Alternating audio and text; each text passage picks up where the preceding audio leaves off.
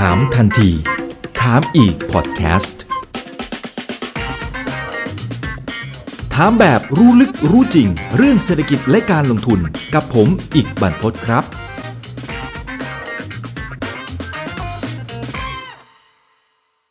วันนี้ก็ชวนสุดยอดนักวิเคราะห์หุ้นกลุ่มเกษตรแล้วก็อาหารนะครับ วันนี้เข้ามาร่วมพูดคุยกันสำหรับนักวิเคราะห์สาวสวยนะครับ ซึ่งพี่เอ๋เนี่ยโอ้โหเลขคอมเมนต์แบบเต็มที่เลยนะ เชียร์เต็มที่เลยนะนะครับ กับพี่โบครับ คุณธัญญาสุทวีปราโมชานนท์ครับผู้อำนวยการฝ่ายวิเคราะห์หลักทรัพย์บริษัทหลักทรัพย์ UBK เฮียนประเทศไทยจำกัด มหาชนครับ สวัสดีครับพี่โบครับผม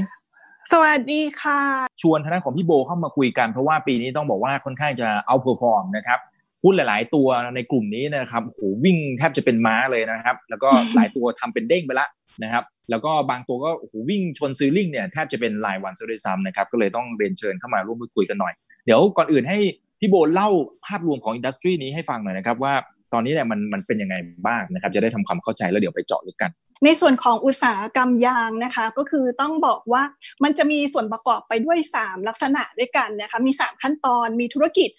ต้นน้ำนะคะหรือว่า upstream นะคะก็คือว่าในส่วนของน้ำยางข้นนะคะ midstream นะคะกลางน้ำนะคะก็คือในส่วนของยางแผ่นยางแท่นนะคะยางแผ่นก็คือ RSS นะคะแล้วก็ยางแท่ง TSR นะคะแล้วก็ธุรกิจปลายน้ำก็คือธุรกิจถูกมือยาง ซึ่งได้มาจากการทำน้ำยางข้นหรือว่า concentrate latex เนี่ยเอามาทำเป็นถุงมือยางค่ะ ก็อยากจะอธิบาย เพื่อทำความเข้าใจให้กับทุกท่านว่าธุรกิจนี้เป็นยังไงก็แล้วกันนะคะ ไล่ไปในส่วนของในส่วนของต้นน้ำนะคะก็คือน้ำยางคนเนี่ยก็คือประเทศไทยเนี่ยนะคะเป็นประเทศที่มีพื้นที่เพาะปลูกยางเนี่ยมากนะคะแล้วก็ส่งออกยางเนี่ยมากที่สุดของโลกเลยนะคะรองลงมาเนี่ยเป็นประเทศอินโดนีเซีย แล้วก็ในส่วนของน้ำยางคนเนี่ยนะคะคอนเซนเทรตลาเท็กซ์เนี่ยนะคะก็คือได้จะมาจากการกรีดยางนะคะ กรีดยางแล้วก็ แล้วก็ทางชาวสวนเนี่ยเขาจะไปส่งไปที่โรงงานนะคะ แล้วก็ทำเป็นเหมือนกับว่ามีเอ่อทำให้มันข้นขึ้นหมักอะไรอย่างเงี้ยนะคะ ทีนี้เนี่ย ก็คือว่าประเทศไทยเนี่ยเรามีการส่งออกน้ำยางข้นเนี่ยมากที่สุดในโลกนะคะประเทศอินโดนีเซียเนี่ยที่มีปริมาณยางเยอะเหมือนกัน แต่เขาไม่สามารถที่จะส่งออกน้ำยางข้นได้เยอะเท่าเรา เพราะว่าคือเขาเป็นลักษณะเกาะแก่งนะคะก็คือว่าน้ำยางนี่กว่าจะไปถึงโรงงานมันจะบูดก่อนนะคะ อันนี้ก็คือเป็นจุดเด่นของประเทศไทยที่คือเป็นเอ่อแบบ เออเป็น raw material ทางด้านน้ำยางข้นที่แบบใหญ่ที่สุดในโลกนะคะในการเอาไปผลิตถุงมือยางนะคะ ทีนี้ในส่วนของธุรกิจกลางน้ำนะคะ กลางน้ำก็คือในส่วนของยางแผ่นกับยางแท่งนะคะ ยางแผ่นกับยางแท่งเนี่ยหลักๆ เลยเนี่ยจะเอาไปทำในส่วนของล้อยางนะคะ ก็คือว่าอุตสาหกรรมล้อรถยนต์เนี่ยนะคะหรือว่ายางล้อจักรยานยนต์เนี่ยนะคะ ทีนี้เนี่ย ความแตกต่างของ2ออย่างเนี่ยก็คือว่ายางแผ่นเนี่ยนะคะจะเป็นยางที่ทางชาวสวนยางเนี่ยสามารถทำได้เอง จากที่บ้านอะไรอย่างเงี้ยถ้ามีเครื่องรีดนะคะแล้วมาส่งที่โรงงาน แต่ว่ายางแท่งเนี่ยก็คือจะต้องเอาเหมือนกับว่ามาแล้วก็มา process ที่โรงงานเนี่ยอัดเป็นแท่ง แล้วก็เป็นการกำหนดมาตรฐานของบริษัทรับซื้อยางอย่างของมิชลินหรือ Bridgestone ว่าจะต้องมีค่าสารเคมีอะไรเปอร์เซ็นต์ยังไงเท่าไหร่คือมันเป็นการมาตรฐานนะคะ แล้วก็ในส่วนของราคาทั้ง2ออย่างทั้งยางแผ่นกับยางแท่งเนี่ยมีการ trade ที่ตลาดเหมือนกับว่าล่วงหน้านะคะก็คือตลาด SICOM ที่สิงคโปร์กับตลาดทางด้านเอ่อที่ประเทศจีนนะคะเซี่ยงไฮ้แล้วก็มีตลาดของญี่ปุ่นด้วยนะคะแต่ว่าที่ใช่ไหมฮะ ใช่ค่ะ TOCOM ค่ะเออเซี่ยงไฮ้ Exchange แล้วก็ SICOM แล้วก็ TOCOM แต่ว่าที่เป็นที่นิยมมากที่สุด แล้วก็ทางด้านพวกบริษัทยางล้อรถยนต์เนี่ยจะเอามาเป็น benchmark ในการทำราคารับซื้อหรืออะไรอย่างเงี้ยเนี่ยก็คือตลาด SICOM ของสิงคโปร์นะคะทำไมทำไมถึงเลือก SICOM นะคะ เพราะว่าSICOM เนี่ยมีการเอ่อ ทำราคาเป็นลักษณะ US ดอลลาร์เป็นสกุลเงิน US ดอลลาร์นะคะแต่ว่าในส่วนของ TOCOM เนี่ยหรือว่าของที่ญี่ปุ่นเนี่ยจะเป็นสกุลเงินเยน แล้วก็ทางด้านเซี่ยงไฮ้เอ็กซ์เชนเนี่ยจะเป็นสกุลเงินของประเทศจีนนะคะก็เลยไม่ค่อยเป็นที่นิยมเท่าไหร่ ทีนี้หลักๆ ก็คือจะ quote ราคายางเนี่ยจากตลาด SICOM นะคะแล้วก็ในส่วนของถ้าเราจะติดตามก็คืออย่างว่านักลงทุนอยากติดตามราคายางวันนี้ขึ้นลงอะไรยังไงก็คือดูที่ตลาด SICOM เป็นหลัก ค่ะ แต่ว่ายางในประเทศไทยอะที่ทางบริษัทเอออย่างเช่นที่บริษัทที่เขารับซื้อยางจากชาวสวนยางเนี่ยจริงๆเนี่ยเขาจะไม่ได้เหมือนกับว่ามีราคากลางในประเทศไทย official นะคะว่าวันนี้เนี่ยราคายางเท่านี้เท่านี้เท่านี้มันจะเป็นการตกลงกันระหว่างผู้ซื้อกับผู้ขายของแต่ละบริษัท quote ราคากัน แต่ว่า SICOM เนี่ยเอามาเป็น benchmark ได้คร่าวๆ คือราคาซื้อขายจริงแหละมันก็จะสูงกว่า SICOMเล็กน้อยหรือว่าต่ำกว่า SICOM เล็กน้อยก็ว่ากันไปนะคะ แล้วก็ถ้าในส่วนของธุรกิจปลายน้ำหรือว่า downstream เนี่ยนะคะก็คือธุรกิจถุงมือยางนะคะถุงมือยางเนี่ยก็คือจะได้มาจาก มันจะได้มาจาก concentrate latex ก็คือน้ำยางข้นเนี่ยค่ะเอามาแล้วก็ทำเป็นถุงมือยางนะคะ ซึ่งอันนี้ในประเทศไทยเนี่ยทางบริษัทศรีตรังแอโกรนะคะหรือหรือบริษัทลูกเขาเนี่ยก็คือ STGT ศรีตรัง Gloves Thailand เนี่ยที่กำลังจะเข้าตลาดเนี่ยนะคะเป็นคนผลิตถุงมือยางที่ใหญ่ที่สุดในประเทศไทย แล้วก็อันดับสามของโลกด้วยค่ะ อืมครับครับอ่าอันนี้ก็จะได้เห็นภาพนะครับ ว่าว่าแต่ละเจ้านะครับที่เขาอยู่นะครับในแต่ละ supply chain นั้นเป็นอย่างไรนะครับเดี๋ยวค่อยๆ ไล่เรียงกันไปนะนะครับ มีหลายท่านถามเข้ามาพอดีเป๊ะเลยนะครับ บอกว่าอย่างเมื่อกี้ที่ที่พี่โบอธิบายไปนะครับ มันมีพวกไซคอมอะไรอย่างเงี้ยมันสามารถดูได้ที่ไหนครับ กด Google เข้าไปได้เลยเจอเลยไหมฮะ หรือต้องทำยังไงครับ ใช่ค่ะ ก็คือง่ายๆ ถ้าจะเซิร์ชง่ายๆ ก็คือพิมพ์คำว่าไซคอมนะคะ แล้วก็เป็น RSS หรือว่า TSR 20อะไรเงี้ยมันจะมีราคาบอกเลยค่ะ อืมครับผม แต่ว่ามันจะเป็นสัญญาของเดือนต่างๆนะคะ เพราะมันเป็นตลาดซื้อขายแบบ deliver team นะคะเป็นเป็นเป็นเออเป็นตลาดซื้อขายอย่างล่วงหน้าค่ะ ครับครับเมื่อกี้เราเห็นภาพแล้วต้นน้ำกลางน้ำปลายน้ำนะครับ แล้วดูเหมือนคนที่ทำทั้งหมดเลยก็คือสีตังใช่ค่ะ แล้วก็ถ้าหากว่าในตลาดมันจะมีอีก 2 บริษัทที่ลิสต์ที่ทำเกี่ยวกับยางใช่ไหมคะก็คือ NER กับทีรับอยากจะขยายความนิดนึงก็คือสีตรังเนี่ยเป็นบริษัทเจ้าใหญ่รายเดียวที่ทำแบบครบวงจรนะคะทั้งมีทั้งยางยางข้นน้ำยางข้นนะคะยางยางแท่งยางแผ่นนะคะแล้วก็ถุงมือยาง ในขณะที่ทีรับเนี่ยซึ่งเล็กหน่อยเนี่ยก็จะทำในส่วนเฉพาะน้ำยางข้นนะคะแล้วก็มีผลิตภัณฑ์ที่เกี่ยวข้องอย่างเช่น ที่นอนยางพาราหรือว่าเส้นได้ที่มันเป็นยางยืดนะคะไม่ได้ทำเกี่ยวกับยางยางแท่งยางแผ่น ส่วนทางด้าน NER นะคะ หรือว่า North East Rubber เนี่ยอันนี้ก็จะทำเกี่ยวกับซื้อขายยางแท่งกับยางแผ่น ไม่ได้มีในส่วนของ concentrate latex นะคะ อืมครับแล้วจุดแข็งจุดอ่อนของแต่ละคนเนี่ยอ่อย่างสีตังเนี่ยเขาทำครบวงจรเลยมันมีข้อดียังไงนะครับ แล้วเดี๋ยวอีกสองตัวก็เดี๋ยวไปไล่เรียงกันครับ ข้อดีของสีตรังก็คือว่าเขาเป็นรายใหญ่ มันก็จะได้เหมือนกับว่า เหมือนกับมี economy of scale ในการที่จะผลิตอะไรต่างๆ ใช่ไหมคะ แล้วก็มีมีเรียกว่า power ในการซื้อสินค้าจากทางด้านชาวสวน หรือว่าในการทำต่อรองกับลูกค้าอะไรอย่างเงี้ยนะคะ แล้วก็การที่เขามีเขาทำถุงมือยางแน่นอนเขามีเป็นรับซื้อในส่วนของน้ำยางโค่นจากเกษตรกรด้วยเนี่ยก็คือเรียกว่ามันเป็นวัตถุดิบแบบโดยตรงคือแบบ integrated supply chain เลยนะคะ อืมครับอีกอีกสองตัวเข้าใจว่าจริงๆ พี่โบไม่ได้ cover ถูกไหมฮะ NER เนี่ย cover ค่ะ แต่ว่าตัวทีรับเนี่ยเราไม่ได้ดูค่ะอ่าอ่าถ้างั้นข้อดีของ NER คืออะไรเอาแบบคร่าวๆก่อนนะครับนะมีหลายท่านเริ่มถามกันเข้ามาละค่ะ NER คร่าวๆก็คือต้องว่าเรียกว่าของเขาเนี่ยไซส์เอ่อในการผลิตยางเนี่ยเล็กกว่าสีตรังนะคะ ปีที่แล้วเนี่ยขายยางได้ประมาณสัก สามแสนสี่หมื่นตันนะคะแต่สีตรังเนี่ยยอดขายต่อปีอยู่ที่ประมาณ1ล้าน1แสนตันนะคะแล้วก็ทีนี้ด้วยความที่นโยบายของ2บริษัทเนี่ยในการทำธุรกิจเนี่ยจะค่อนข้างแตกต่างกันนิดนึง NER เนี่ยเขาจะเน้นเนื่องจากว่าไซส์เขาเล็กเขาจะเน้นแบบซื้อมาขายไปนะคะคือเหมือนกับว่ามีการซื้อซื้อสินค้าจากชาวสวนยางก่อนนะคะแล้วค่อยไปทำราคากับลูกค้าทำให้มีส่วนของ margin เขาเนี่ยค่อนข้างที่จะแบบ มีความเสถียรพอสมควร เพราะว่าเขารับซื้อของเอาของมาก่อนแล้วค่อย quote ราคาอะไรอย่างเงี้ยแต่ว่าในส่วนของศรีตรังเนื่องจากเนื่องจากว่าไซส์เนี่ยค่อนข้างใหญ่นะคะ บางครั้งเนี่ยไม่สามารถที่จะ ซื้อแบบว่าสินค้าแบบได้ครบทั้งหมดทั้งล็อตเนี่ยแล้วก็ไปมากับลูกค้าได้เลยในทันทีอะไรอย่างเงี้ยนะคะ ก็เลยทำให้บางทีเนี่ยจะต้องมีการเหมือนกับว่าไปทำเฮดจิ้งในตลาดซื้อขายล่วงหน้าบ้างนะคะ ซึ่งมันก็เลยทำให้บางครั้งเนี่ยมันก็จะมีเกณฑ์ลอสจากอันนี้บ้างเข้ามานะคะ แต่ว่าต้องบอกว่าถึงแม้ว่านโยบายทั้งสองบริษัทเนี่ยมันจะต่างกัน แต่ว่าพอมาในปีนี้เนี่ยมันก็ดีเหมือนกัน ต้องบอกว่าเออครับว่าจะถามพอดีเลยครับ มันมันมีดีตรงไหนฮะทำไมถึงวิ่งกันแบบทั้งแผงเลยฮะ มันเกิดอะไรขึ้นครับค่ะ ก็จะเล่าให้ฟังว่าในปีที่แล้วนะคะมันปีเป็นปีที่มีความราคายางเนี้ยมีความผันผวนสูงมากนะคะ เพราะว่าอะไรเพราะว่ามันจะมีมีบริษัทที่เก่งกำไรก็คือเป็น อาจจะขอเอ่ยชื่อนิดนึงก็แล้วกันก็คือชงชิ่ง General Trading Chemical นะคะซึ่งเป็นเทรดเดอร์ของประเทศจีนเนี่ยเข้ามาซึ่งเขามีกำลังเงินสูงมากนะคะแล้วก็อาจจะมาเหมือนกับว่าเก็งกำไรราคายางในประเทศไทยนะคะทำให้ราคายางในตลาดเนี่ยมันค่อนข้างบิดเบือนจากราคาไซคอมนะคะนิดหน่อย แล้วก็ทางด้านผู้ซื้อขายยางก็คือบริษัทเจ้าใหญ่ในประเทศไทยที่ทำธุรกิจอยู่เนี่ยไม่สามารถที่จะกัดเก่งราคายางว่าจะ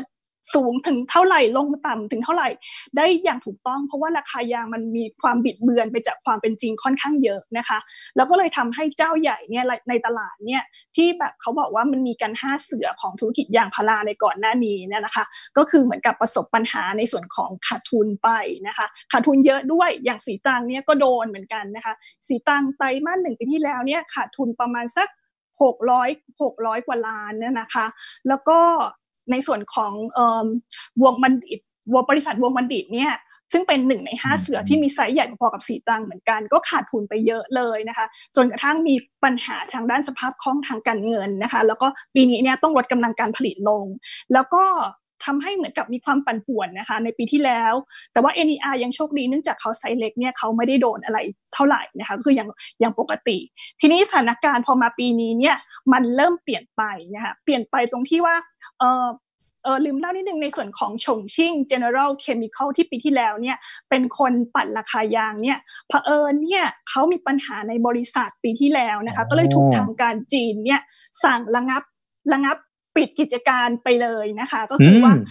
ค่ะก็คือหยุดกิจการไปเลย ก็คือไม่ต้องทำกิจการ แล้วที่นี้เนี่ยมันก็จะทำให้บริษัทคู่ค้าของเขาอะที่อยู่ในประเทศไทยนะคะ อย่างเช่นเซาแลนด์อะไรอย่างนี้เนี่ยเริ่มเหมือนกับว่าชะงักไปด้วยนะคะ เพราะเป็นบริษัทคู่ค้ากันนะคะ ก็เลยทำให้บริษัท ก็คือทำให้ผู้เล่นเนี่ยในอุตสาหกรรมนี้เนี่ยปีนี้ก็คือลดลงจากปีที่แล้วนะคะ ก็จะเหลือแค่ในส่วนของสีตรังนะคะ ที่ยังรอดมาได้ที่ดีนะคะ สถานะการเงินก็คือยังดีอยู่ปีที่แล้วนะสิ้นปีเนี่ยถึงแม้ว่าจะมีขาดทุนจากธุรกิจยางธรรมชาติไปเยอะ แต่ว่าสิ้นปีดีเขาอยู่แค่ 1.2 เท่า ก็คือเรียกว่ายังยังประคับประคองต่อไปได้นะคะ แล้วก็ในส่วนของวงบัณฑิตเนี่ยก็คือตอนนี้ต้องลดกำลังการผลิตลงแล้วเนี่ยก็คือทำให้ ลูกค้าจากเดิมเนี่ยที่เคยเทรดกับของวงบัณฑิตอะไรเงี้ยก็จะต้องหาที่อื่นที่มาส่งออเดอร์ใช่ไหมคะซึ่งสีตรังหรือว่าบริษัทอื่นที่เหลือในตลาดเนี่ยก็จะได้ผลดีไป หรืออย่างเซาแลนด์ปีที่แล้วเนี่ยก็คือเนื่องจากเป็นคู่ค้ากับทางด้านบริษัทชงชิ่งอะไรเงี้ยปีนี้ก็อาจจะต้องชะงักเรื่องการดำเนินกิจการไปหน่อยก็ส่งผลลบกับตัวเอง แต่ว่ามันเป็นผลบวกกับคู่แข่งที่เหลือนะคะ เพราะฉะนั้นเนี่ยก็จะเห็นได้ว่า ผู้ที่อยู่รอดในตลาดยางเนี่ยปีนี้เนี่ยก็คือจะได้ออเดอร์จากคู่แข่งนะคะที่ที่ที่ประสบปัญหาทางการเงินไป ซึ่งอันนี้เนี่ยเราเห็นได้ชัดเลยนะคะ ในงบการเงินไตรมาสหนึ่งที่ประกาศออกมา ทั้งในส่วนของสีตังแล้วก็ NER ที่แบบกอสมาจินเนี่ยดีขึ้นจากปีที่แล้ว อืมครับครับเอ่อเดี๋ยวขออนุญาตทำความเข้าใจก่อนครับ ว่าทำไมตลาดราคายางนี่มันมันสามารถมาปั่นกันได้ง่าย ๆ เลยเหรอครับ หรือสภาพคล่องมันน้อย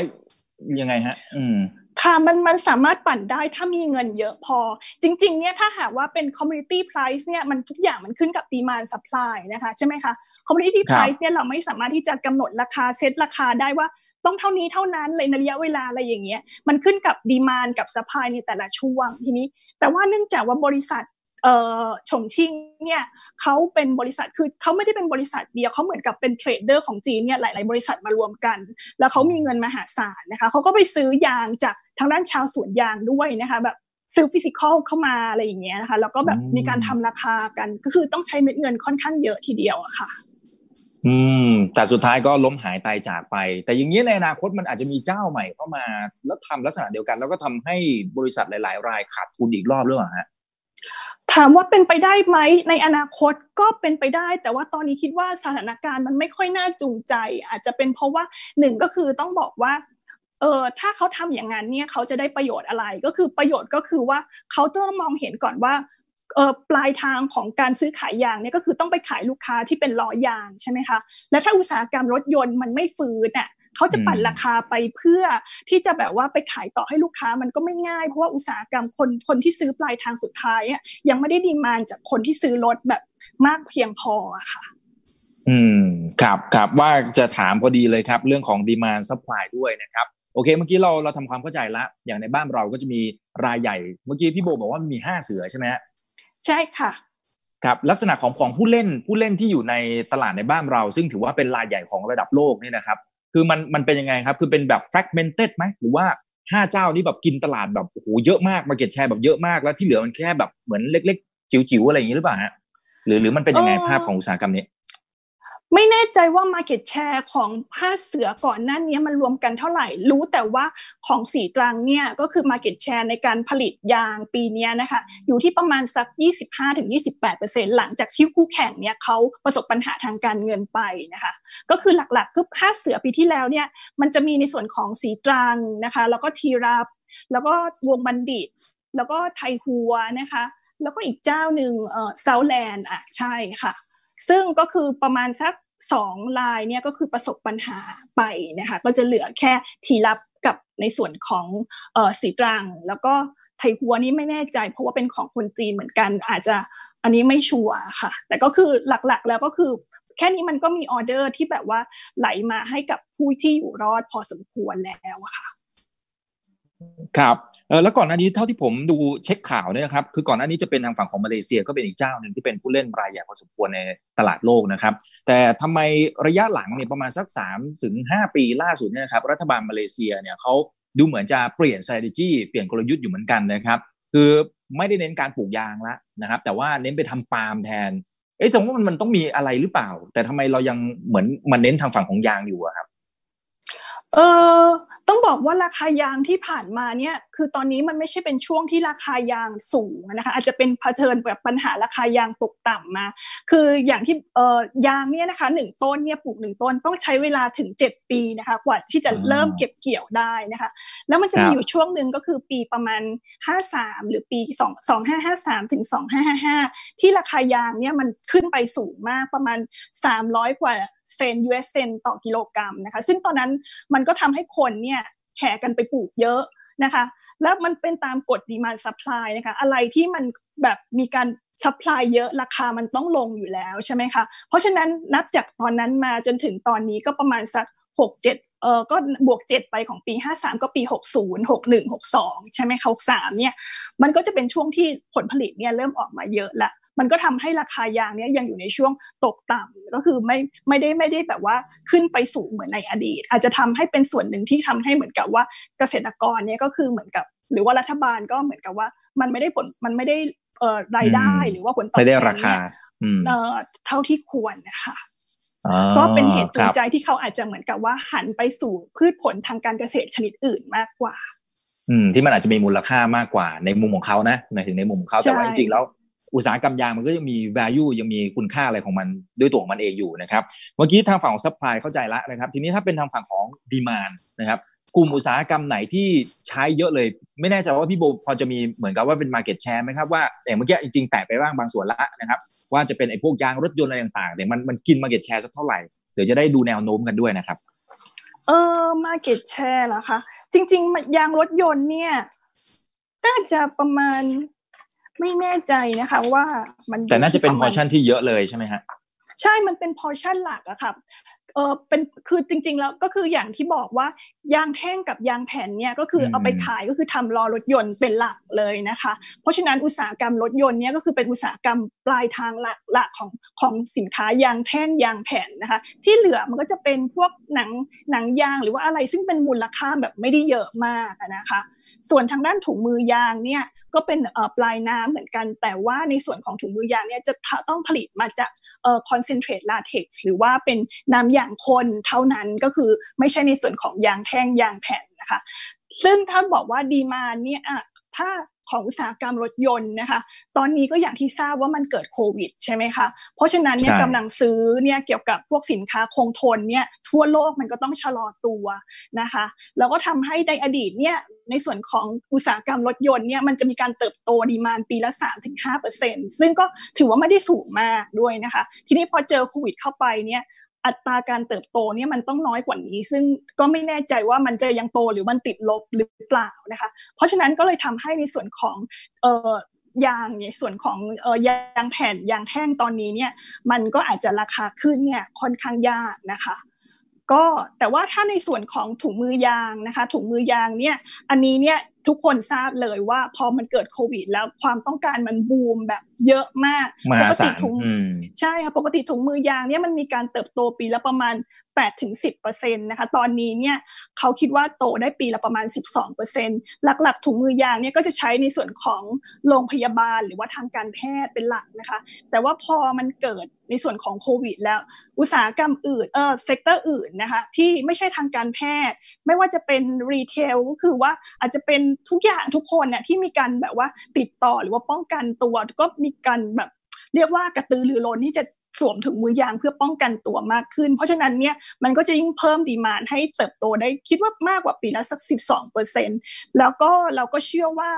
ต่อให้มีในส่วนของวัคซีนอะไรมาจากโควิด เพื่อเพื่อที่จะแบบว่าการชะลอเหมือนกับว่าโรคโควิด มันมีการระบาดน้อยลงอะไรเงี้ยเราก็เชื่อพฤติกรรมผู้บริโภคเนี่ย ก็คงยังต้องหาอะไรที่มาที่จะปกป้องตัวเอง โดยการสวมถุงมือยางอยู่ ก็คือมันคงไม่ใช่เหมือนกับว่า พอคิดเจอวัคซีนปุ๊บแล้วก็ทุกคนเลิกละไม่ไม่ต้องสวมถุงมือยางเพื่อตกปกป้องตัวเองแล้วอะไรเงี้ยคิดว่ามันก็ยังมี demand ต่อเนื่องต่อค่ะอืมแต่มันจะชดเชยกับ demand ทางฝั่งรถยนต์ที่มันจะหายไปได้ไหมฮะ หรือมูลค่าจะได้หรือเปล่า ไม่น่าจะได้นะคะไม่ได้จะไม่น่าจะได้นะคะ เพราะว่าต้องบอกว่าเออในอุตสาหกรรมรถยนต์เป็นอุตสาหกรรมที่ใหญ่มากอะค่ะ มันเป็น sizable มากนะคะ แล้วก็ถ้าหากตอนนี้เท่าที่เห็นเนี่ยก็คือถ้าจากการที่ถุงมือยางมันบูมมาก สิ่งที่เห็นตอนนี้คือ ชาวสวนเนี่ยเริ่มที่จะเหมือนกับว่า แทนที่จะขายโรงงานเนี่ยเป็นยางแท่งหรือยางเอ้ยยังไม่ใช่เป็นยางแผ่นเป็นยางแผ่นหรือว่ายางก้อนถ้วยเนี่ย ก็เริ่มที่จะพยายามขายน้ำยางก็คือไม่เอาไปแปรรูปละเพราะน้ำยางรู้ว่าเอาไปทำในส่วนของถุงมือยางได้ ก็จะนิยมขายน้ำยางมากขึ้นมากกว่าอ่าครับก็เป็นไปตามราคาแหละครับ ถ้าสินค้าประเภทไหนขายดีนะครับ demand ฝั่งนั้นก็จะมานะครับ แล้วทางด้านของพี่น้องเกษตรกรก็จะไปทำตามลักษณะนั้น และอีกแป๊บหนึ่งเดี๋ยวมันก็จะ oversupply หรือเปล่ามันก็จะเป็นอย่างนั้นใช่ไหมเป็นวงจรอย่างนี้ไปเรื่อยๆก็ใช่ถ้าถึงจุดจุดหนึ่งถ้าถึงที่มันแบบ เยอะมากๆ มันก็เป็นตามกฎเนี้ยค่ะ supply demand ปกติค่ะ ครับ อย่างคุณนัทพัฒน์เนี่ยบอกว่าอย่าง NER นี่นะฮะจะสามารถทำถุงมือยางเหมือนกับสีตังได้ไหมครับ ในเรื่องของความสามารถของเขานะฮะเออต้องบอกว่าการตั้งโรงงานถุงมือยางเนี่ยเออถ้าหากว่า มีแหล่งวัตถุดิบนะคะ สามารถที่จะซื้อน้ำยางคนมาก็สามารถทำได้นะ แต่ว่ามันต้องใช้ระยะเวลาไม่สามารถที่จะแบบว่าปุ๊บปั๊บแล้วก็ทำได้เลยทันที เพราะว่าระยะเวลาการสร้างโรงงานถุงมือยางเนี่ยก็ต้องใช้เวลาประมาณ 1 ปีนะคะ ในการสร้างโรงงานแล้วก็พอได้ผลิตภัณฑ์ถุงมือยางมาแล้วเนี่ย ก็ต้องส่งไปขอรับใบเซอร์ติฟิเคตจากต่างประเทศที่เราต้องการที่จะส่งไปขายนะคะ ซึ่งใบเซอร์เนี่ยก็ต้องใช้เวลาเวลาอีกประมาณปีหรือว่า 2 ปีราวๆนี้ เพราะฉะนั้นเนี่ยในระยะเวลา 2 ปีถึง 3 ปีเนี่ยจะไม่มีผู้เล่นรายใหม่ เข้ามาแข่งกับผู้ที่ทำธุรกิจถุงมือยางอยู่เดิมนะคะ ก็คือมีแต่ของเดิมเนี่ยที่เขาทำอยู่แล้วก็ขยายกำลังการผลิตเพราะว่ามันต้องใช้ระยะระยะเวลาพอสมควรแล้วคือมันต้องใช้เทคโนโลยีด้วยนะคะ อืมครับครับมันก็จะเป็น barrier to entry สำหรับเจ้าใหม่ ๆ ที่สนใจอยากจะเข้ามานะครับ แล้วกว่าเขาจะก่อสร้างกว่าจะขอใบอนุญาตเสร็จ บางทีไอ้ตัว demand ที่มันมาจากไอ้เรื่องของโควิดเนี่ยมันก็อาจจะลดลงมาบ้างละนะครับ อาจจะไม่สามารถ capture ไอ้ก้อนใหญ่ ๆ ตรงนั้นได้นะครับ ใช่ค่ะคุณนิรันเนี่ยบอกว่าการเติบโตนะครับทิศทางในอนาคตเขาจะยังจะไปต่อได้อีกหรือเปล่านะนะครับ หรือว่าเล่นกันไปเยอะมากแล้วเมื่อเปรียบเทียบกับตัวพื้นฐานของเขาอะครับ ถึงแม้เราเห็นราคา STA เนี่ยขึ้นมาตั้งแต่ต้นปีแถวๆ ราคา 10 บาทเนี่ยแต่ราคาเป้าหมายนะคะที่ทางโบเนี่ยให้ไว้คือ 39.9 นะคะ ซึ่งถ้าเทียบกับราคาตอนนี้ ใช่ค่ะ เพราะอะไรครับพี่พี่โบเห็นอะไรฮะทำไมแล้วแล้วเข้าใจว่าจริง ๆ ได้มีการวิเคราะห์และมีตัวเลข target ตรงนี้มาตั้งนานแล้วด้วยถูกไหมฮะค่ะก็คือต้องบอกว่าตอนแรกเนี่ยก็คือ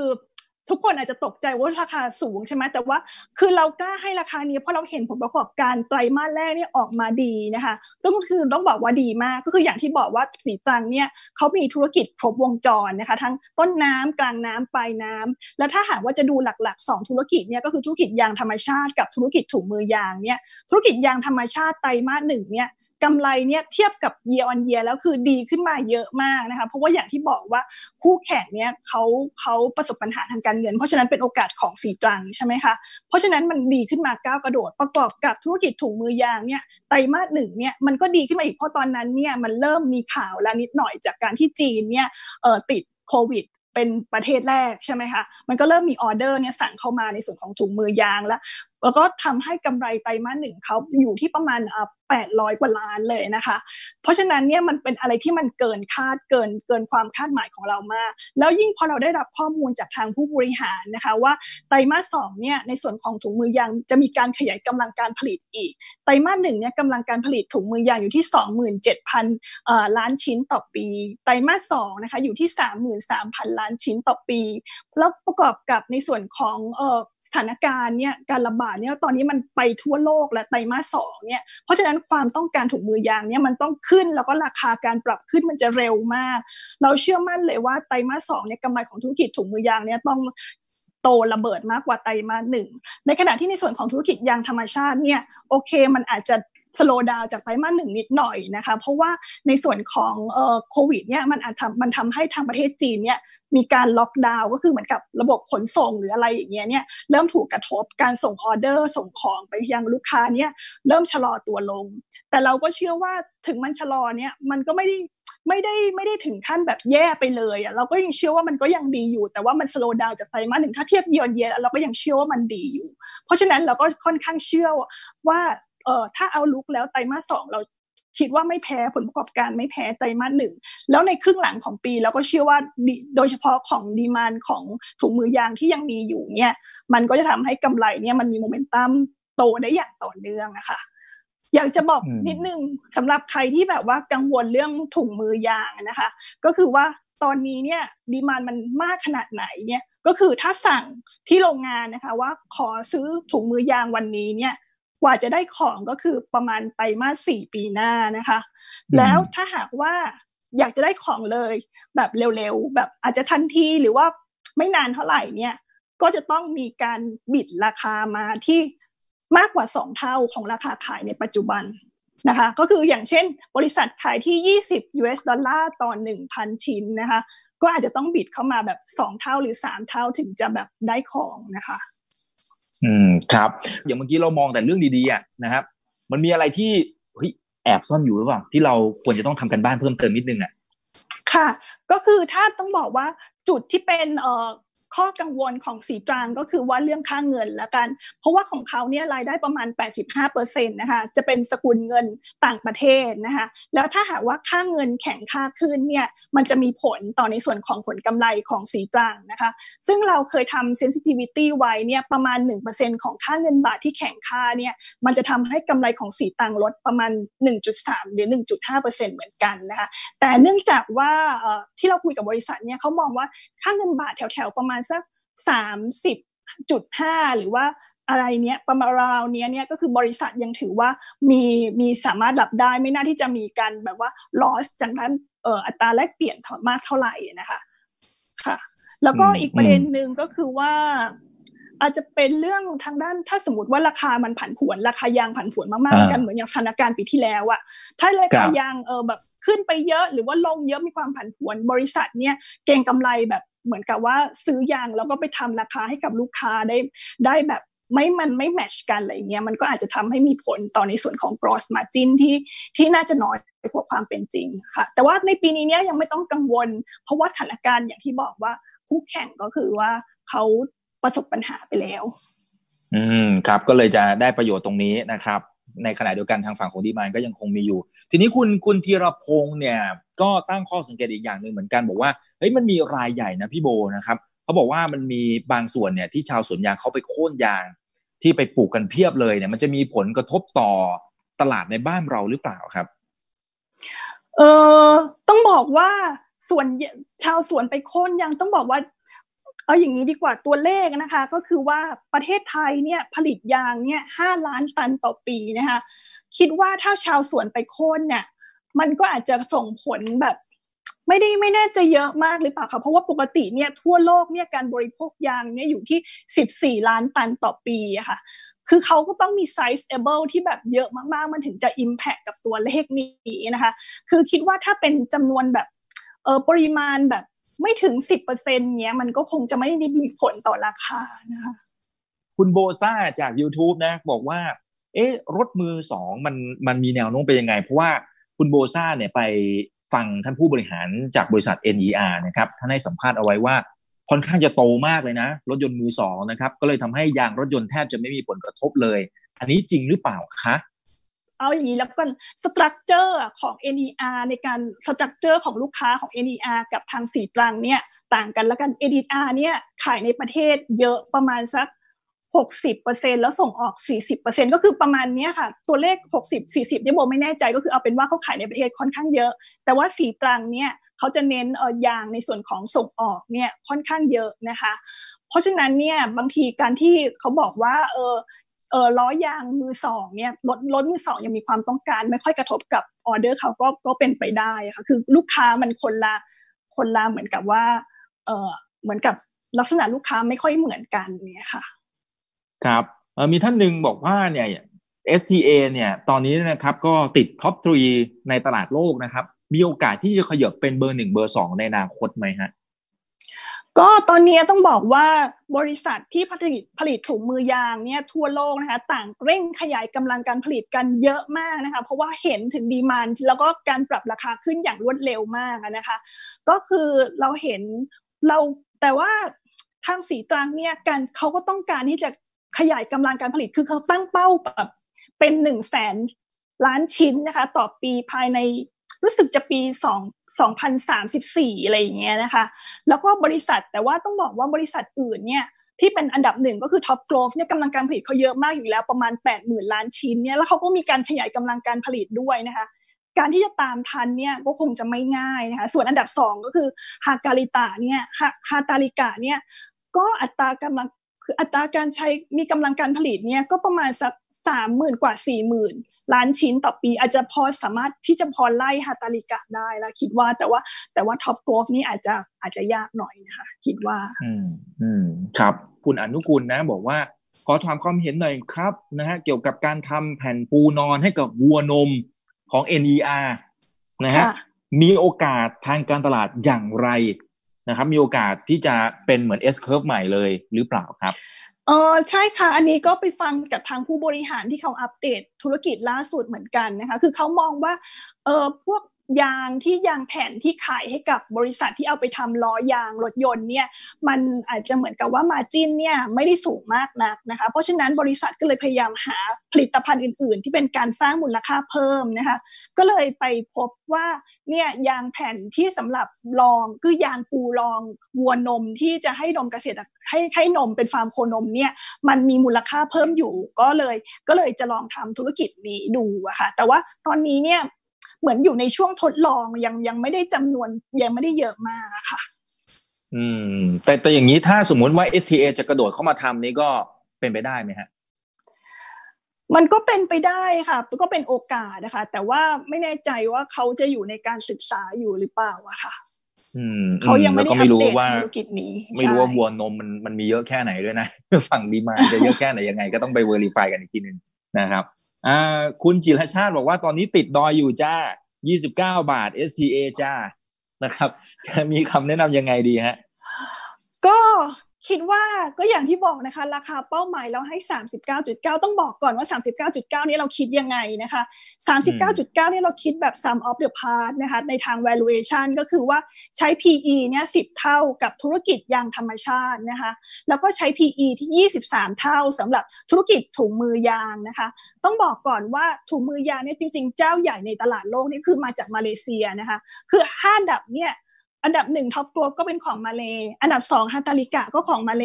อันดับสามศรีตรังเนี่ยของไทย อันดับสี่ Kossan เนี่ยก็ของมาเล แล้วก็อันดับห้านะคะรู้สึกจะ Supermax ก็ของมาเลอีก เพราะฉะนั้นเนี่ยถ้าไปดูการซื้อขายหุ้นของบริษัทเหล่านี้ที่มาเลเซียเนี่ยต้องบอกว่า PE เนี่ยของถุงมือเนี่ยสูงกว่าเมืองไทยเยอะมาก อย่างของ Top Growth เนี่ย PE ประมาณ 40 เท่า 50 เท่าฮาทาริกะตอนนี้ก็เทรดอยู่ที่ PE 40 เท่า 50 เท่า ต้องบอกว่า ตัวเลขนี้เนี่ย เราใช้เราไม่ได้ใช้ PE แบบประเภทที่เอาไตรมาสเอาสี่ไตรมาสย้อนหลัง แต่เราใช้ PE ที่เราคาดการกำไรสุทธิปีนี้นะคะ เป็นเท่าไหร่ EPS เท่าไหร่ แล้วเราก็เอา price ราคาในปัจจุบันเนี่ยไปหา EPS คาดการปีนี้นะคะ ซึ่งในส่วนของถุงมือยางของมาเลเนี่ยก็คือต้องบอกว่ารวมเพียแล้วเนี่ยมันอยู่ที่ประมาณ 34 เท่าเท่านั้นเองเอ้ย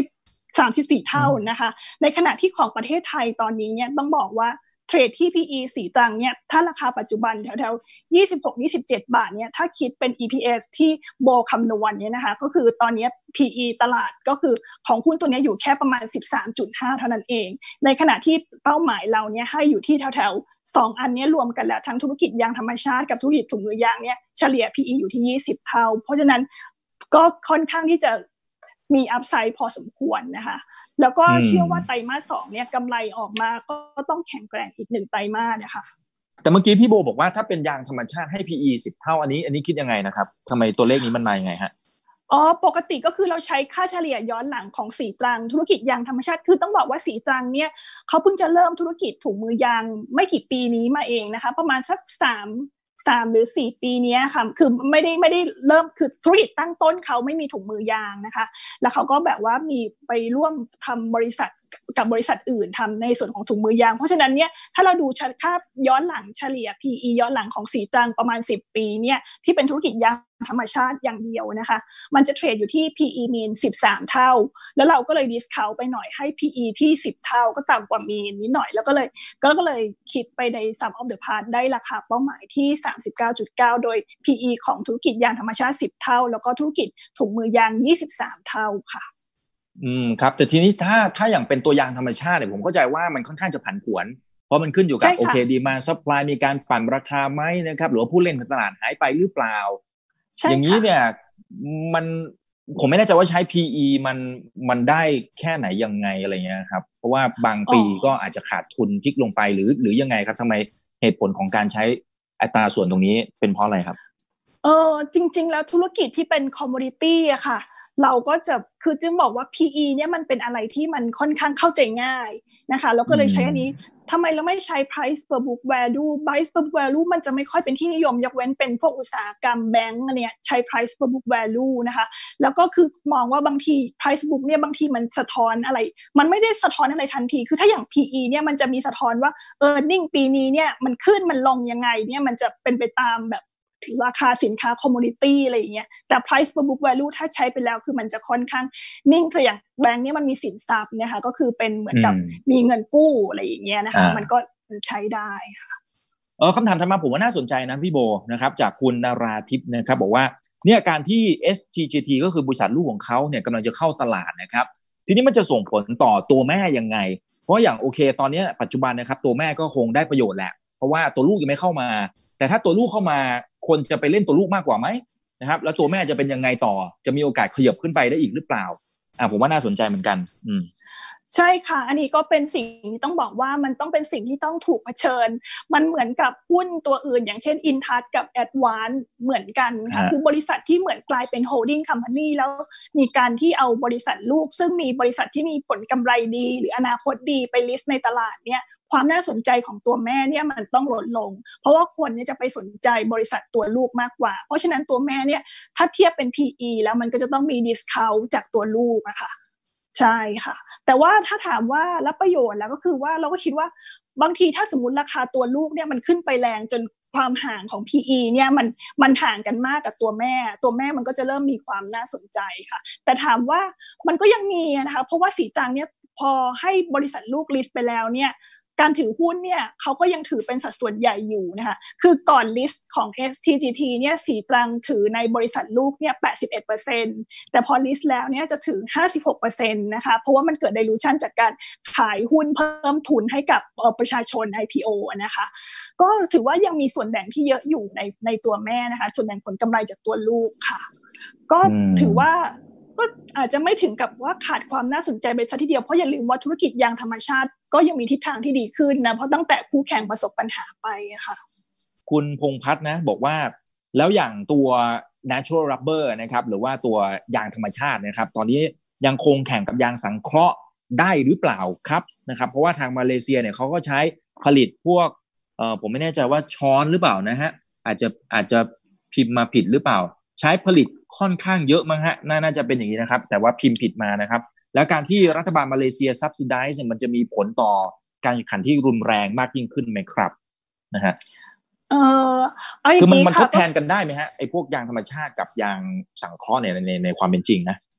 มันทดแทนได้บางส่วน แต่ไม่สามารถที่จะทดแทนได้ร้อยเปอร์เซ็นต์นะคะเพราะว่าคุณสมบัติของยางธรรมชาติกับยางสังเคราะห์เนี่ยมันไม่เหมือนกันซะทีเดียวนะคะ คือเหมือนเข้าใจว่าถ้ายางเป็นยางล้อที่มันต้องการเหมือนกับว่าความร้อนมากๆ อย่างเช่นยางล้อเครื่องบินหรืออะไรอย่างนี้เนี่ยก็ยังต้องใช้ยางธรรมชาติอยู่ที่มันมีความยืดหยุ่นหรือว่าทนอะไรต่อความร้อนได้มากกว่านะคะแต่ว่ายางสังเคราะห์เนี่ยก็คือมันก็จะมีข้อจำกัดบางอย่างก็คือ สินค้าที่เคยใช้ยางสังเคราะห์หรือว่ายางธรรมชาติเนี่ยมันไม่สามารถที่จะมาทดแทนกันได้ร้อยเปอร์เซ็นต์มันมีข้อจำกัดบางประการอยู่อะค่ะ อืมครับเอ่อแล้วแนวโน้มการใช้ถุงมือยางส่วนใหญ่เท่าที่พี่โบเห็นนะครับ จากคุณปุ๊กนะครับ บอกว่าเขาใช้ถุงมือยางสังเคราะห์ หรือว่าถุงมือยางธรรมชาติ มากกว่ากันคะแนวโน้มนะครับ ในอนาคตมันจะเป็นไปในทางไหนฮะค่ะต้องบอกว่าตอนนี้เนี่ย ถุงมือยางถุงมือเนี่ยมันจะมีเอ่อหลักๆสองอย่างเนี่ยมันก็คือถุงมือไนทรายกับถุงมือลาเท็กซ์นะคะไนทรายก็คือเป็นยางสังเคราะห์ยางสังเคราะห์ที่ทำมาจากเอ่ออะคิโลไนทรายกับบูทาไดอีนนะคะซึ่งเป็นผลิตภัณฑ์จากน้ำมันดิบนะคะ แล้วก็ยากแล้วฮะธรรมชาติศัพท์เทคนิคมาแล้วครับ แต่เอาเป็นว่ามันเป็นอย่างสังเคราะห์โอเคใช่ใช่ใช่ค่ะ มันก็จะแล้วมันเป็นถุงมือยางที่ทางประเทศมาเลเซียเนี่ยเขานิยมผลิตมากกว่าลาเท็กซ์นะคะลาเท็กซ์เนี่ยก็คือศรีตรังเนี่ยก็จะนิยมผลิต เพราะว่าเรามีแหล่งวัตถุดิบเป็นลาเท็กซ์เป็นน้ำยางข้นของเราเองใช่ไหมคะแต่ว่า nitrile เนี่ยทางด้านพวก ผู้ผลิตที่มาเลเซียเขาจะนิยมมากกว่า แล้วก็ทั่วโลกเนี่ยเขาจะนิยม nitrile มากกว่านะคะทีนี้ถามว่ามันต่างกันยังไง ระหว่างลาเท็กซ์กับ nitrile จริง ๆ คุณสมบัติเนี่ยมันไม่แทบไม่มันต่างกันไม่ได้เยอะมากนะคะ เพียงแต่ว่าในส่วนของเออลาเท็กซ์เนี่ยมันจะมีความกังวลมานิดหน่อยว่าบางคนเนี่ยเขาจะแพ้โปรตีนในอย่างธรรมชาตินะคะ ก็เลยอาจจะทำให้ ความนิยมเนี่ยมันอาจจะด้อยลงไปนิดนึง แต่ว่าจริง ๆ แล้วเคสที่เกิดเนี่ยสีตรังเนี่ยคือให้ข้อมูลว่ามันมีน้อยมากนะคะ ตั้งแต่ทำมาเนี่ยมีแค่ 5 เคส แล้วก็ปัจจุบันนี้มีการปรับสูตร แบบลดโปรตีนในถุงมือยางไปแล้วนะคะ ก็ทำให้คิดว่าตอนนี้ก็คือไม่ได้ต่างอะไรกันมากค่ะ แต่ว่าในทริสเนี่ยจริง ๆ แล้วเขาก็ยังนิยมมากกว่าในส่วนของเกี่ยวกับ งานในโรงพยาบาลนะคะ อย่างเช่นสหรัฐเนี่ยเขาก็จะใช้ผู้ทางด้านโรงพยาบาลสหรัฐนี่ก็จะใช้ถุงมือยางที่เป็นไนทริสนะคะเขาจะไม่ใช้ลาเท็กซ์แต่ว่าหลายประเทศก็ไม่ได้มีข้อกำหนดนี้ก็คือสามารถใช้ลาเท็กซ์ได้นะคะจริงๆก็ไม่ได้ต่างกันอะไร เป็นนัยสำคัญมากนักครับ มีคุณเคลลี่กับคุณธีรพงศ์ก็ให้ข้อมูลเข้ามาเพิ่มเติมนะครับ บอกว่าเนี่ยยางสังเคราะห์ ทดแทนยางธรรมชาติไม่ได้ครับนะฮะอันนี้ก็ตรงกับที่พี่โบบอกเป๊ะเลย เพราะว่าวัตถุประสงค์ในการใช้งานมันต่างกันนะครับอ่าโอเคอันนี้ตรงกันนะครับโอเคอ้าวคนไหนมีอะไรจะถามพิมพ์เข้ามาอีกเลยนะครับ ดูเหมือนโอ้โหเนี่ยพี่โบมีมีหลายคนก็พูดถึงไอตัวลูกอะครับ STGT นะ แล้วคำถามประมาณ4ี่ห้าคำถามนะครับ ก็ทำนองเดียวกันนะ บอกว่าเนี่ย PE ที่คำนวณออกมาเนี่ยมันประมาณสัก 54 เท่าอะนะครับ ควรจะจองไหม มีสองสาท่านที่มีโอกาสได้จองเนี่ยกำลังช่างใจอย่างที่คุณอีกพูดถึงเลยค่ะ คุณดานาพักนะครับค่ะอยากจะชี้แจงนิดนึงนะคะ PE 54 เท่าที่เราเห็นในปัจจุบันเนี่ยมันเป็นการคิด P ตอนนี้กับ E ในอดีต E ในอดีตก็คือสี่ไตรมาสย้อนหลังใช่ไหมคะ ซึ่งแน่นอนว่า E ในอดีตมันต้องต่ำเพราะว่าตอนนั้นยังไม่เกิดโควิด ยังไม่ได้มีเรื่องดีมานถูกมืออะไรเยอะ เพราะฉะนั้นเนี่ย PE ถ้าเทียบกับ E ในอดีตเนี่ยมันย่อมแพงเป็นธรรมดา แต่ว่า ที่ราคาเป้าหมายหรือว่าเวลาเออราคาหุ้นจะวิ่งเนี่ยเราจะมอง E ในอนาคตมากกว่า ก็คือ e a r n i n g ในอนาคตว่าต่อจากนี้เนี่ยกำไรมันจะโตไปมากน้อยแค่ไหน เพราะโดยเฉพาะยิ่งอย่างยิ่งพอเกิดโควิด แล้วกำไรมันต้องโตเยอะมาก แล้วเขามีการขยายกำลังการผลิตอีกเนี่ย E มันจะยิ่งใหญ่ขึ้น เพราะฉะนั้นถ้าเอา P ไปหารเนี่ย E ในอนาคตเนี่ยมันต้องต่ำกว่า 56 เยอะอยู่แล้วค่ะ คุณวันดีครับ ถามเข้ามาบอกว่าอย่าง target price ของที่พี่โบนะครับ บอกว่าประเมินไว้อยู่ที่ 39.9เนี่ยเนี่ยหมายถึงสีตังนะครับ คือถ้าสมมติเอาดึงเอาธุรกิจถุงมือยางออกไปเลยครับเอาดึงออกไปเลยนะ ไม่คิดเลยเนี่ย มูลค่าประเมินเนี่ยตอนนี้อยู่ที่ประมาณเท่าไหร่อ่าโอ้เนี่ยคุณวันดีเนี่ยฟังแล้วก็คิดตามด้วยนะครับ ขอบคุณมากเลยนะครับ เพราะว่าเมื่อกี้พี่โบบอกว่าเป็นแบบ sum of the part เอามาบวกกัน เพราะฉะนั้นคำถามของคุณวันดีบอกว่าเอาถ้าดึงตัวไอเนี้ยออกไปเลย จะได้รู้นะครับว่า ไอตัว core business ของเขาเนี่ย มันจะอยู่ที่ราคาเท่าไหร่อย่างไรนะครับขอบคุณมากนะครับ คุณวันดี ค่ะ ก็คือจะอยู่ค่อนข้างน้อย เพราะว่าเราให้ EPS ก็คือ earning per share ของธุรกิจเอ่อยางธรรมชาติปีนี้แค่ 55 สตางค์เท่านั้นเองนะคะ เพราะฉะนั้น 55 สตางค์คูณ PE 10 เท่าเนี่ยมันก็จะได้แค่ประมาณสัก5บาท50 ส่วนที่เหลือเนี่ยเป็นของถุงมือยางหมดเลยนะคะ ก็คือ EPS ถุงมือยางปีนี้เนี่ยอยู่ที่ 1.49 บาทนะคะในส่วนของสีตรังที่ที่แบ่งมาจากบริษัทลูกนะคะแล้วเราก็ 1.49 เนี่ยคูณ 23 เนี่ยมันก็จะเลยบวกกับ 5.5 บาทเนี่ยมันจะได้ประมาณ 39.9 คือต้องบอกว่ากำไรของธุรกิจถุงมือยางเนี่ยในไตรมาสหนึ่งเนี่ยเยอะมากนะคะ ประมาณสักเกือบประมาณ 40 40ได้ แล้วก็ธุรกิจยางธรรมชาติกำไร 60แล้วกำไรจากธุรกิจถุงมือยางมันจะค่อยๆ มีแชร์ที่มันมากขึ้นในไตรมาสถัดไปด้วยค่ะอืมครับคุณโบซ่าทางฝั่งของ YouTube นะครับ ฟังแล้วก็คิดตามพวกเราไปด้วยนะครับเขาบอกว่าเนี่ยออเดอร์ของสีตังปี 63เนี่ยตอนนี้น่าจะเต็มถูกไหมคะนะครับ เพราะฉะนั้นก็น่าจะสามารถประเมินรายได้ แล้วก็ทราบกำไรค่อนข้างชัดเจนแล้ว จริงหรือเปล่า หรือเปล่า หรือจริงๆ มันสามารถขยับราคา คือปริมาณสมมติสมมติ capacity เต็ม แต่ถ้าสมมติดีมามันเยอะจริงๆ ก็น่าจะขยับราคาได้อย่างนั้นหรือเปล่าครับ คือทางศรีตรังเนี่ยเขาบอกว่าราคาออเดอร์เนี่ยก็คือล็อกล็อกล็อก volume ที่ขายนะคะแต่ว่าราคาเนี่ยจะล็อกเมื่อจะมีการส่งมอบแบบแค่ประมาณหนึ่งเดือนหรืออะไรประมาณนี้คือก่อนก่อนล่วงหน้าคือไม่ได้คือไม่ได้มีการล็อกราคายาวๆอะคือต่อให้ตอนนี้สต็อกคือเหมือนกับว่าสั่งวันนี้ได้ของแบบ กลางปีหน้า แต่ว่าราคายังไม่ได้มีการ commit ไว้ว่าที่ราคาเท่าไหร่ เพราะฉะนั้นเนี่ยเอาไว้ใกล้ๆราคาใกล้ๆจะมีการส่งมอบเนี่ยค่อยมีการ commit ราคาอีกทีหนึ่งก็เลยทำให้ราคาตอนนี้มันยังวิ่งขึ้นได้อยู่ ซึ่งเราไม่รู้ว่าราคาปีนี้มันจะไปจบที่เมื่อไหร่ เอ้ยที่เท่าไหร่นะคะ แต่ว่ารู้ว่าแต่ละไตรมาสก็คือศรีตรังบอกว่าจะมีการปรับราคาขึ้นทุกไตรมาสเนี่ย เอ้ยทุกเดือนเนี้ยนะคะห้าเปอร์เซ็นทุกเดือนในส่วนของถุงมือยาง ซึ่งอันนี้เนี่ยต้องบอกว่า เป็นค่อนข้าง conservative เพราะเราไปฟังของเอ่อท็อปโกลฟนะคะขึ้นราคาถุงมือยาง 15%ทุกเดือนตั้งแต่เดือนมิถุนายนเป็นต้นไปนะคะ เพราะฉะนั้นเนี่ยราคามันทุกเดือนเลยแหละครับ ใช่ค่ะอืม ครับ แล้วแล้วขาต้นทุนล่ะครับ ต้นทุนมันเพิ่มไหมครับพี่โบ ต้นทุนมันก็เพิ่มบ้างนะคะ เพราะอย่างที่บอกว่าตอนนี้เนี่ยชาวสวนเนี่ยเริ่มเลือกที่จะขายน้ำยางข้นมากกว่าที่จะเอาเป็นยางแผ่นแล้วใช่ไหมคะ เพราะฉะนั้นน้ำยางข้นเขารู้ว่ามันเอาไปทำถุงมือยางมันได้ราคาดีน้ำยางข้นเนี่ยเริ่มปรับขึ้นแล้ว แต่ก็เชื่อว่าการปรับขึ้นของน้ำยางข้นเนี่ยยังไงเนี่ยมันก็ไม่เท่ากับราคาถุงมือยางที่มันวิ่งขึ้นเร็วกว่านะคะ อืมครับอะเดี๋ยวขออีกสักสองคำถามแล้วกันนะครับ คุณสหทัสนะครับ จาก YouTube บอกว่า เอ๊ะถ้าโควิดจบเร็วเนี่ย ราคานี้แพงหรือเปล่าครับ ถ้าโควิดจบเร็วล่ะคะ เราก็มองว่าเรื่องดีมาเนี่ยมันก็ยังไม่ถึงกับอยู่ดีๆ ก็หายไปห้าสิบเปอร์เซ็นเพราะว่าอย่างที่เราบอกว่าพฤติกรรมคนเนี่ยมันเหมือนกับว่ามันเปลี่ยนไปแล้วหลังโควิดใช่ไหมคะ ต่อให้มีวัคซีนขึ้นมาได้นะคะ ก็คิดว่ามันก็ทำให้คนก็ยังต้องตื่นตระหนกในการที่จะป้องกันตัวเองอยู่ดีนะคะ ไม่ใช่แบบว่าพอมีวัคซีนแล้วก็ ทุกอย่างก็ฟรีสไตล์อะไรทำอะไรก็ได้ไม่ต้องป้องกันอะไรแล้ว แล้วเราเชื่อว่าคนก็ยังมีพฤติกรรมที่ยังต้องพยายามปกป้องตัวเองอยู่ เพราะฉะนั้นดีมานถุงมือเนี่ยมันก็ยังอาจจะสโลว์ดาวไปหน่อย แต่ว่ามันไม่ถึงกับแบบลงแบบเยอะมากๆนะคะอืมครับเพราะอย่างตอนนี้ถ้าเราไปตามห้างสรรพสินค้าต่างๆ เราก็จะเห็นนะ ว่าน้องๆพนักงานตามร้านต่างๆนี่นะครับ ก็สวมถุงมือมากยิ่งขึ้นนะครับ ร้านสะดวกซื้อก็เหมือนกัน มันเป็นลักษณะการสร้างความมั่นใจให้กับบรรดาผู้บริโภคหรือว่าลูกค้าด้วยนั่นเองนะครับนะโอเค คุณยศพลนะครับบอกว่าเนี่ยอย่าง InTouch เขาก็เขาก็เป็น holding company เหมือนกัน แต่เขาเป็นแบบ pure holding company เลยนะครับ แต่อย่างศรีตรังเนี่ยเขาเป็น operating company คือมีการทำธุรกิจด้วย ถ้าจะเทียบกับกรณี CPF กับ CPALL น่าจะใกล้เคียงกว่าไหมฮะ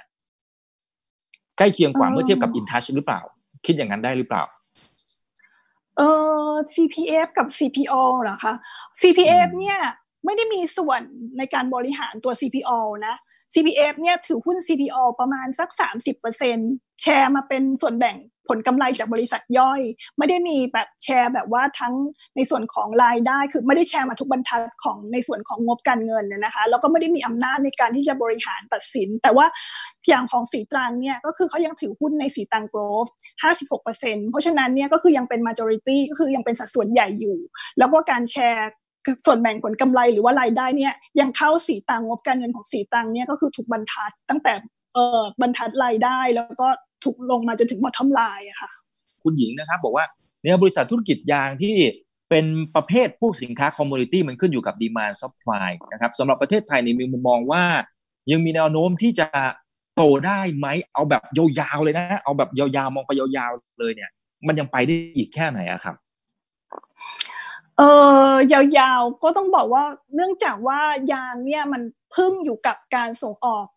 เพื่อไปทำล้อยางรถยนต์ละกันนะคะคือว่าถ้าหากธุรกิจยางล้อรถยนต์เนี่ยทั่วโลกเนี่ยยังมีการขยายตัว เติบโตได้ดี คนซื้อรถเยอะ มีการใช้รถยนต์รถจักรยานยนต์เยอะ แน่นอนมันก็จะทำให้อุตสาหกรรมยางพาราเนี่ยมันโตไปด้วยนะคะเพราะว่ามันเป็นเอ่อ supply chain นะคะแต่ถ้าหากว่าอนาคตเนี่ยคนแบบใช้รถยนต์น้อย หรือว่าแบบไม่ไม่นิยมแล้วอะไรอย่างเงี้ย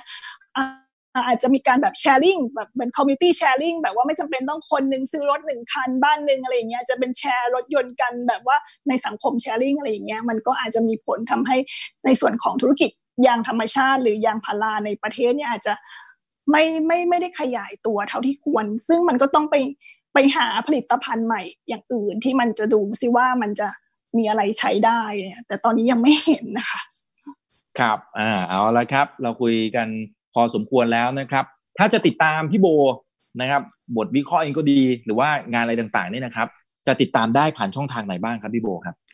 ก็คือจากเว็บเอ่อ UTRADE นะคะของบริษัทหลักทรัพย์ UOB Kay Hian ค่ะ เพราะว่าโบก็คือเป็นนักวิเคราะห์ในของบริษัทหลักทรัพย์ UOB Kay Hian อยู่นะคะ ซึ่งของบริษัทเราเนี้ยก็จะมีเอ่อนักวิเคราะห์หลายฝ่ายหลายท่านนะคะ ที่จะดู sector แตกต่างกันไปเนี่ยของโบเนี่ยก็คือดูกลุ่มเกษตรอาหาร แล้วก็ media ก็คือบันเทิงด้วยนะคะ แต่ว่าก็จะมีท่านอื่นที่แบบว่าชำนาญในอย่างเช่นเอ่อคุณธนัทนะคะที่เคยมาออกรายการกับทางด้านคุณอีกนะคะ ที่ดูทางด้านกลุ่ม sectorธนาคารนะคะแล้วก็จะมีท่านอื่นที่คุณ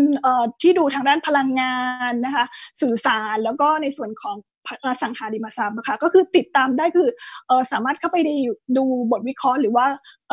กลยุทธ์จากทางด้านบริษัทของ UOB เคเขียนได้ที่เว็บ THU Trade ค่ะ ครับได้ครับ เอาละครับ วันนี้ขอบคุณมากนะครับพี่โบ ขอบคุณมากพี่โบครับ ขอบคุณคุณอีกเช่นกันค่ะ สวัสดีค่ะ อย่าลืมนะครับว่าเริ่มต้นวันนี้ดีที่สุด ขอให้ทุกท่านโชคดี และขอให้มีเสรีภาพในการใช้ชีวิต ผมอีกบรรพศครับ